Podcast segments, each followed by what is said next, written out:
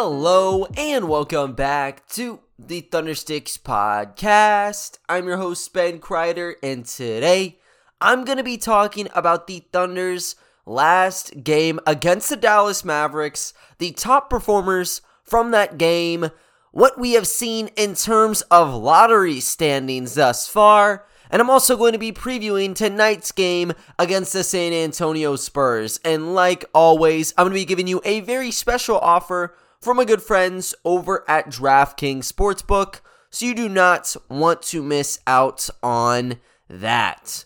But starting out first here, I want to talk about the last game against the Dallas Mavericks. Thunder obviously coming off their last stretch of games, had the Cleveland Cavaliers barely nip them after that little comeback, so they ride into uh, this Dallas game with that on their shoulders. And then for Dallas, they have Luka back. They weren't running some other guys. I think they had a a tiny transaction. Marquese Chriss is in now. They waive Willie Cauley Stein. Didn't really have much of an impact going into the game, though. However, you start things out, and you know, there's not a lot going on in this first quarter. I will say the stats did look good for the Thunder. They were able to distribute the ball fairly well. SGA and Lu Dort always seem to have that connection early. They combined for 15 of the team's 24 points in the first quarter. But when you compare them to the Mavericks, just could not really stack up with them. Had Luka doing Luka things, nine points there. Dwight Powell, he's kind of been a beast whenever he plays against the Thunder. Now he's been dealing with injuries the last couple seasons, but when he's on, he's on, and that was last night or two nights ago, I guess. Eight points in the first quarter for him. They are outscoring the Thunder 33 to 24 going through the first 12 minutes. And statistically, didn't look bad for the Thunder, I'll say offensively, but uh, they could not contain the Mavs when they drove inside. Took nine foul shots, stuck nine of them, gave them a plus six advantage there because the Thunder only went three of six from the charity stripe. Did shoot three of seven from distance though, so they had something to build off of going into the second quarter, and then everything just fell apart. Nothing worked for OKC in this second quarter. It really just called for disaster. SGA, as we know, is the star of this team. If he's not feeling it, you gotta kind of outsource your offense, and someone else sort of has to take over. And no one did. SGA did not hit a field goal in this second quarter. Luckily, he got to the line, hit four of four foul shots, but four points isn't going to do it for you. And Mark Daigneault was kind of he was scrambling, I'd say, in the rotation. Put in 10 different guys to try to bolster something, get something running on the offensive end, but it never came up. They shot just 30% in the second quarter, 6 of 30, or 6 of 20, excuse me. And a lot of elements just kind of fell apart for them too uh, when they were looking downtown. And that's what we started to see. When they're shooting low percentage shots, oftentimes they just start going out to the perimeter, and that's exactly what happens. 50% of their shots in the quarter came from downtown. They shot just one of 10 from there. So they were not picking up buckets in a pretty good fashion. Uh, and they only had three assists, too. So kind of just the half court stagnation. Not much was going on. And as a result of that, you're not getting any sort of buckets here. Uh, the one little silver lining is, of course, inside they shot 5 of 10, but does it really matter when you're shooting 30% in all and you're only able to bottle up 18 points? Not very good. And you would think, based off of that, this would have been a blowout. The Mavs were killing it in the first quarter, already had 33 points, but they also failed to capitalize as well. So a lifeline was thrown OKC was only down by 11 going into halftime because the Mavs only scored 20 points and they were shooting just 38% and went 1 of 8 from downtown as well. So this was like some rec league that we were watching during that second quarter. Luka Doncic played 9 minutes, didn't hit a field goal, only had 2 points from the line and you didn't see anybody outside of Dorian Finney Smith notching above five points for them. So there was no true number one, and the same could be said with the Thunder because Lu had six, no one else had five or more on the Thunder in that frame. So a really rocky second quarter. Uh, really just kept things even moving into that second half and kind of kept the door open for the Thunder regardless. So you jump into quarter number three. and then it looks like it's done. You were waiting to see who struck first in the frame. It was the Dallas Mavericks, and they did not let go of things. They just pressed on the acceleration, kept zooming. Thunder were trailing by way too much here, and the Mavericks were able to muster up a 17 to 4 run in the first 6 minutes. That put this to 70 to 48, 22 points for the Mavs. And when you're looking at a Thunder team that through 30 minutes only scored 48, they were shooting 1 of 10 from distance a quarter ago, there's no real comeback effort that I could have seen. I saw that whenever I, I was kind of analyzing it, I'm like, yeah, this is probably insurmountable. They are able to tackle these leads, but typically that comes from a place of hitting those perimeter shots or one in particular person, SGA, just going off. And he was looking all right, but he, I don't think he was at that level yet. And he can always tick it up. Uh, but 22 points, given the circumstances, I didn't think that was going to be uh, really in the cards for a comeback. OKC shot just 2 of 13 during that time, 1 of 6 in the paint, which was even more of a reason why I expected them to probably take a pretty big loss here just because paint play, uh, that's kind of been their bread and butter. Uh, but everything kind of changed in the back end of the quarter. Six minutes remaining. They are able to go on a 24 to 7 closing run. 7 of 8 in all, getting to the foul line whenever they need to, and Dallas went 2 of 12. Put the game just at five going into the fourth quarter. So they have that 17 point swing in six minutes, which is ridiculous. And now it's even playing level yet again. This was a run that I did not see coming like I expressed, but you take it. And when they're, you know, when the Thunder are at this level, when they're hitting their catch and shoot shots, when SG, SGA is able to drive inside, they're pretty hard to tackle. And it's kind of what you got uh, to close that out. And going into the fourth, hoping for a little bit more from them. Um, but the magic kind of wore off a bit. Now, the Mavericks were not able to get this into double digits again.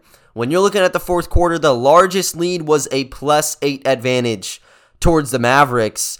And by the end of this game, the Mavs were kind of getting off their route. I mean, the Thunder were getting these mini runs going into the final minutes. You had a couple shots going for the Thunder. Tre Mann got to the line, hit two free throws, and it was a four point game. Um, so it was not secured by any means. And Dallas kept choking up. They missed a shot. They fouled Aaron Wiggins on the other end. Could have cut this to a two point game. He missed both foul tries, though, and gave the Mavericks a lifeline. What do they do? Go up the court, miss. Miss shot for the Thunder. Come back down. Another miss. 0 of 2 there, and SGA gets to the line on the next possession. Two point contest, anybody's game with 30 seconds to go, and they were just praying at that point. They were able to get this up to three off of a Tim Hardaway Jr. free throw, but it's one possession. Overtime is easily going to be in for the Thunder. They try to inbound the basketball, though. Turnover to Mike Muscala, and you have the Mavs cash in on the other end. So, five point game with really no time remaining. Thunder had to just send up a prayer, put in guys like Tre Mann, Ty Jerome, SGA. And they found uh, Ty Jerome actually. 28 foot 3, cuts it to 2 yet again. Uh, but they just didn't have the time. Like I said, you have these series of plays where kind of back and forth, altering this two point lead. Um, but with like three seconds to go, 104 to 102, Thunder have a shot to win the game. They have an advanced inbound pass and Josh Giddey tries getting it in, ends up being a turnover. That's game. Mavs barely survive 104 to 102. That's their third straight victory. And for the Thunder, that marks another loss in the books for them at 14 and 29 on the season. So I'm going to be discussing the main players from this game in one second, what's upcoming, and of course, the lottery. Uh, but first, I want to let you guys know about my good friends over at DraftKings Sportsbook and the offer they currently have going on. We're on to the divisional round of the NFL playoffs, and at DraftKings Sportsbook, an official sports betting partner of the NFL, they are celebrating with a huge odds boost for new customers. Counting down to Super Bowl 56, new customers can get 56 to 1 odds on any team. Bet just $5 and get 280 in free bets if your team wins. Everyone can play for huge cash prizes with DraftKings daily fantasy football contests, and DraftKings is giving all new customers a free shot at millions of dollars in total prizes with their first deposit. Here's what you have to do for the offer. Go ahead and download the DraftKings Sportsbook app now. Use promo code TBPN and get 56 to 1 odds on any NFL team. Bet just $5 and win 280 in free bets if your team wins. That's promo code TBPN for 56 to 1 odds at DraftKings Sportsbook, an official sports betting partner of the NFL. Must be 21 or older in New Jersey, Indiana, or Pennsylvania only. New customers only. Minimum $5 deposit and $1 wager required one per customer. Restrictions apply. See DraftKings.com slash sportsbook for details. And if you have a gambling problem, go ahead and call 1 800 Gambler. But guys, moving on from the game itself, I kind of want to dig into the numbers from the contest because it's pretty damn interesting, man. There have been games where we've seen the one man band of SGA. He's just a man starting the offense, initiating. He's getting to the foul line 15 times in a game, and nobody else is cracking double digits, right?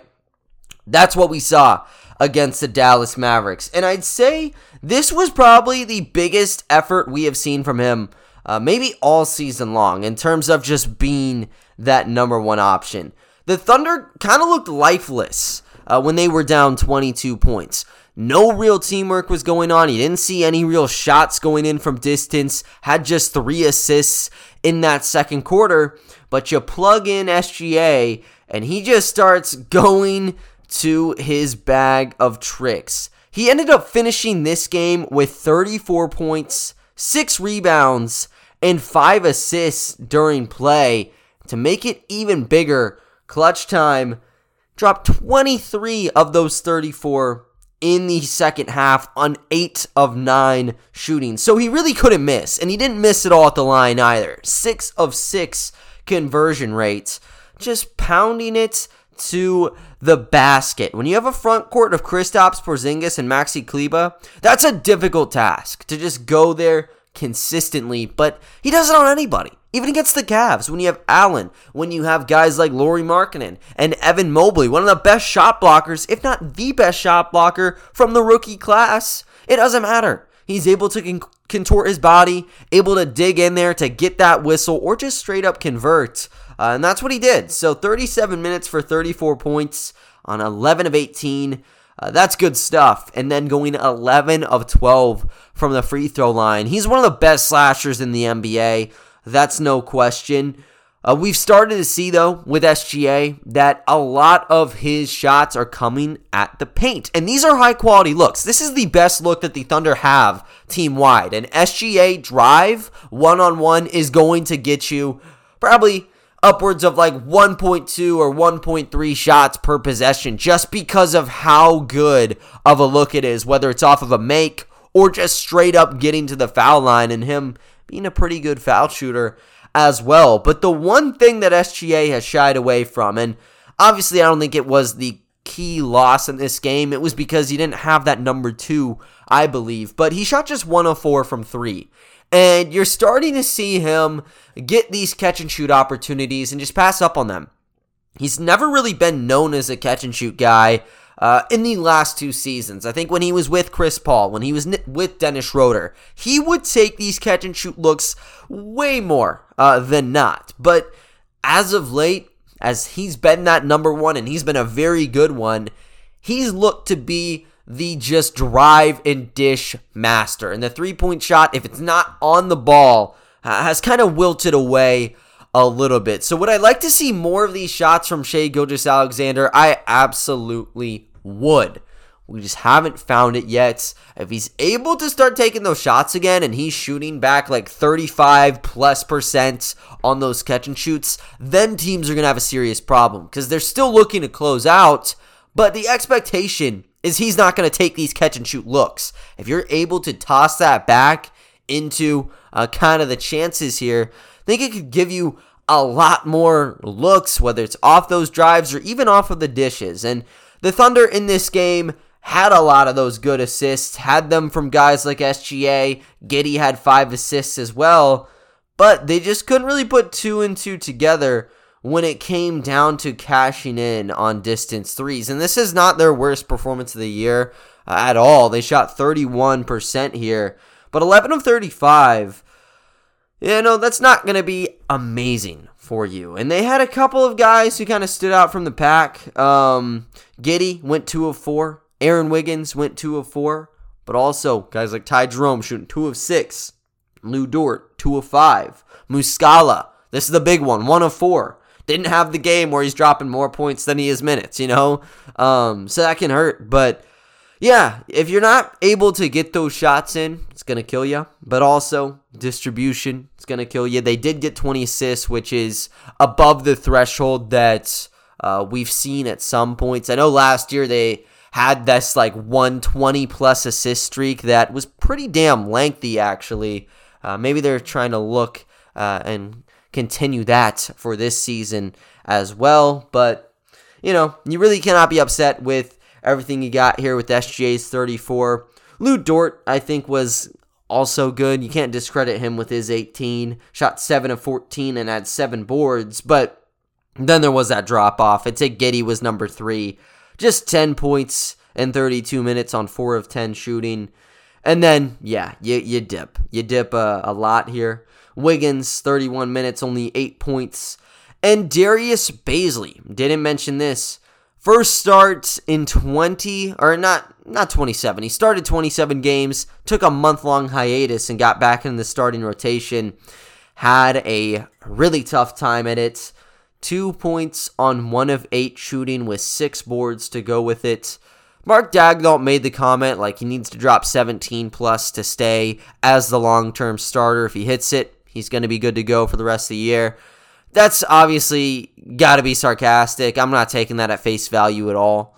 Um, I think he could be a good starter for actually tonight's game, and it's always situational with this team. So even if he did play well in this game, I'm not sure, uh, depending on the matchup, if he'd even be the starter for uh, what we'd see tonight. But I do like what he would bring, at least from an athletic standpoint. And I'll get to that in a second as to why. Uh, but yeah, this is not the way that he wanted to start things. 0 of 2 from 3, 1 of 6 on the interior.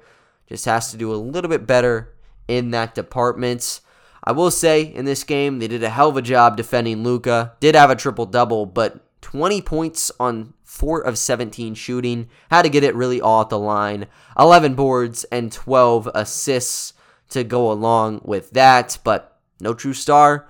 I'm going to give that as a check. So just fighting back in this game was a victory in my book. And also gives you a bit of an edge in terms of lottery standings. And this comes after a decent amount of games being played for the Thunder. They just concluded their 30, or excuse me, I believe it is their 43rd game of the year. Yes, 43rd game. So we're already past that midway point for a lot of these teams. They're actually above that uh, threshold just due to like COVID and uh, scheduling and, and such. But yeah, through this, the Thunder are the fourth worst team in the league, giving them the fourth best lottery odds. Only teams above them Orlando, Detroit, and Houston. Can you really be surprised? I'd say the only team that is a bit of a shocker would be the Houston Rockets. I really expected them to be a, a solid team this year, actually. I thought Jalen Green would be just dropping 20 pieces all over. He's been good and he's gotten that production, but just not at the rate I, I anticipated he would. Christian Woods had his numbers too, same with KPJ, but they haven't been able to get it together. Uh, they've just been so inconsistent, and I really didn't think that would ever be an issue for them. Same with Indiana. They're knocking on the Thunder's door. They're just half a game back right now. And they had playoff aspirations. Same with the Pelicans. And same with the Spurs. They are just one and a half games back from OKC. With the Pels, you know, Zion, he's been gone all year. So I guess it makes some sense. With the Spurs, they've looked like they've been on the downhill. And I believe I projected them 13th in the conference this season. Uh, and they've been on that uh, kind of line right now. But even then, you, you know, you always seem to see the Spurs kind of pop off and always be in these games. So only 16 wins for them is a bit of a shocker. Uh, I just want to look at the Thunder though. And I also want to look at the interesting effects of the Clippers draft pick. Whenever that got tossed in for the Paul George trade, I didn't think, and I don't think anybody thought that it would be a valuable pick. It looked like a mid 20s pick, maybe late 20s, hell, even number 30, because you have Kawhi and PG together.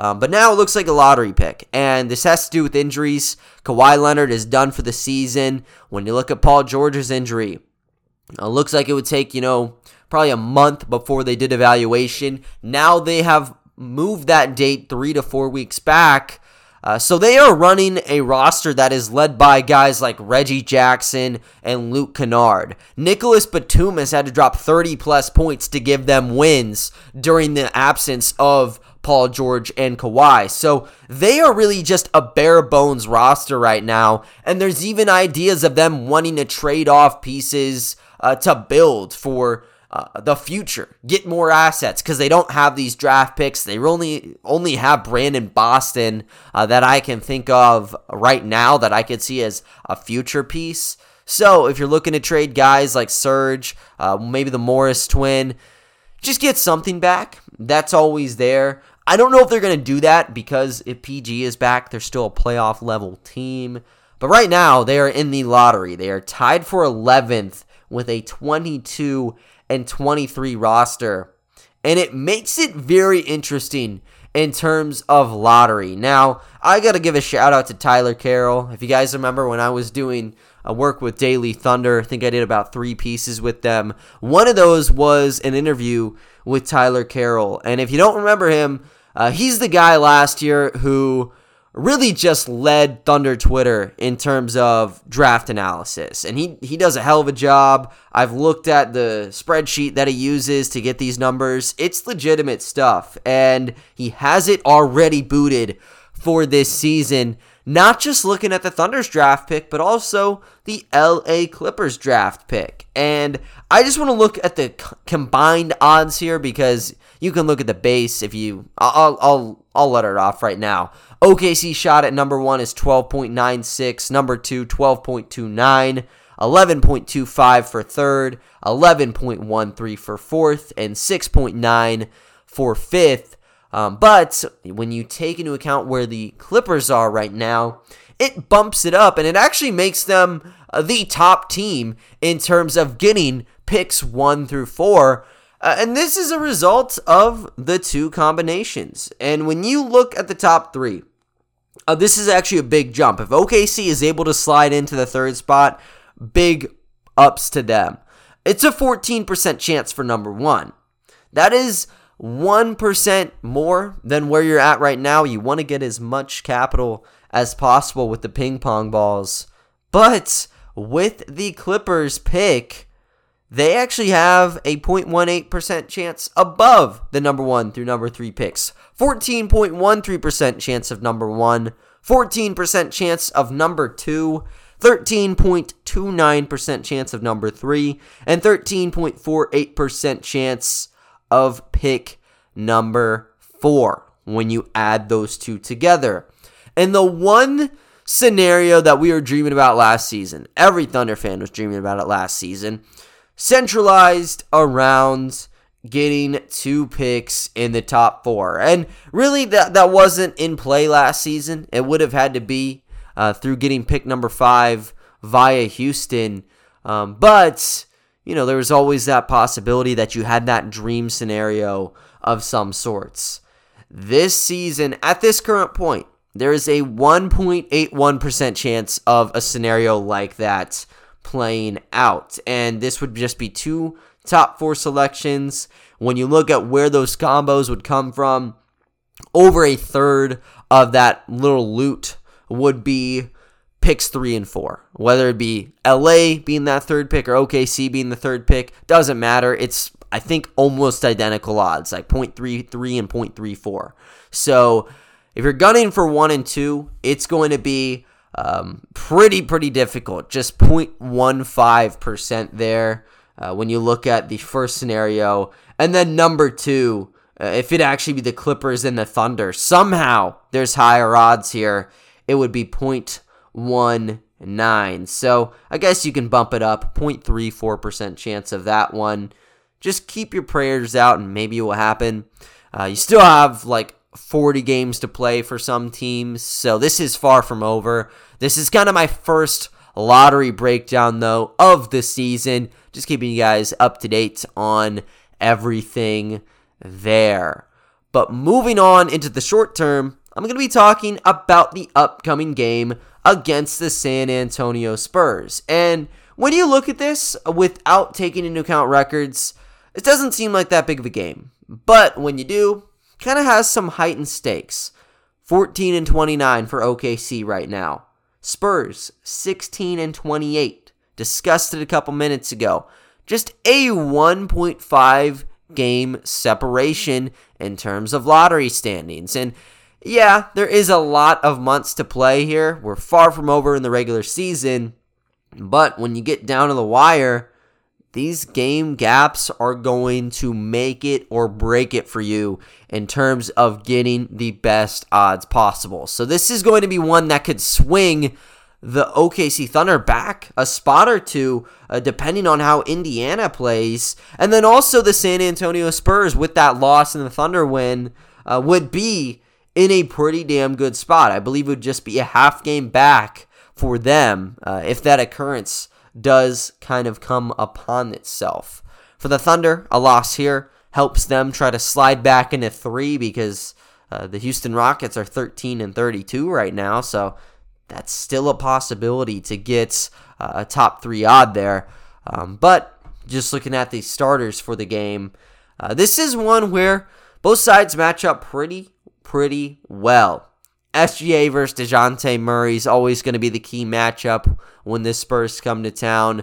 DeJounte is one of the better defenders, not just on the perimeter, but also on the interior for backcourt guys. And for SGA, one of the best slashers in the NBA. So we'll see how the counter works there with DeJounte. And we'll see if SGA has to go back to the three point line. We haven't seen him take many threes, like I've discussed.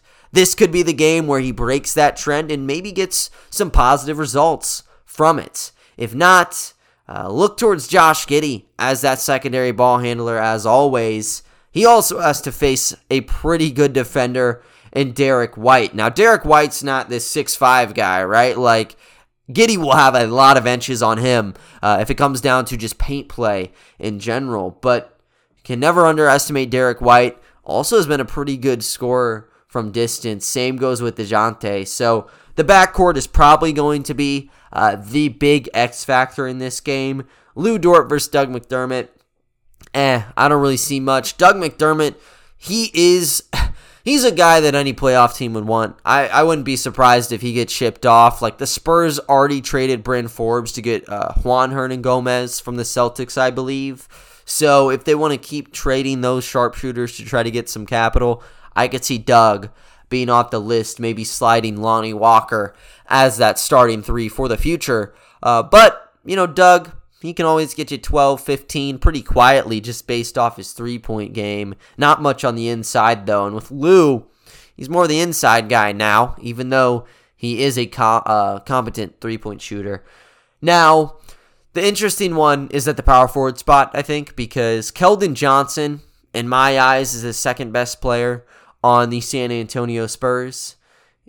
Kind of the same breed as Darius Bazley, where, yeah, he's a bit undersized for the position, long wingspan, though, really, really athletic, and it somehow works. He gets his inside, and I think with that matchup, I would much rather have Darius Bazley playing there as opposed to these lineups where it's Aaron Wiggins or it's Favors and Jeremiah Robinson Earl together. I think this is not just a great battle for Bays to match up on the defensive end, but also offensively against a player in Keldon who is more of that small forward archetype, anyways, who has that lateral quickness, who isn't just going to get beat strictly off off of foot speed uh, when it comes to penetration. So he had a bad first test in the game against the Mavericks. Give him a second shot against the Spurs. This might be the best one-on-one matchup that the, that Bazley could find in like the next couple of weeks. So got to capitalize on that. And then at the center spot, I really don't know if Derrick Favors is going to start here, but I'd much rather have Derrick Favors in terms of winning. If you're trying to win this game, I think the matchup of Favors versus Jakob Poeltl is going to be much better for you. Poeltl is much that more like back to basket big, right? And he's a very good rebounder, very good in the post. Derrick Favors is a better post defender than Jeremiah Robinson Earl. This is kind of the same situation if you put like Isaiah Roby here. Roby is athletic. He is able to pop it from distance. But when it comes to just the ground and pound game, if Jakob wants to go there, Jakob's going to win majority of those possessions. So I think realistically it's going to be Jeremiah being that starting five. But if Favors is there, that gives the Thunder some increased chances, I think, at snagging that W. So after this game, I should be able to get a recap out to you guys. If not, should be the next couple of days. Trying to get back on this schedule since getting out of COVID protocols. Feeling pretty good right now, so been trying to pump out some pods. Gonna be typing on SI Thunder tonight as well, so watch out for the top performers from the game and watch out for the top performers in next pod. Um, but other than that, though, guys, that is going to do it for today's episode. I thank you all for listening, and I will talk to you all next time. See ya.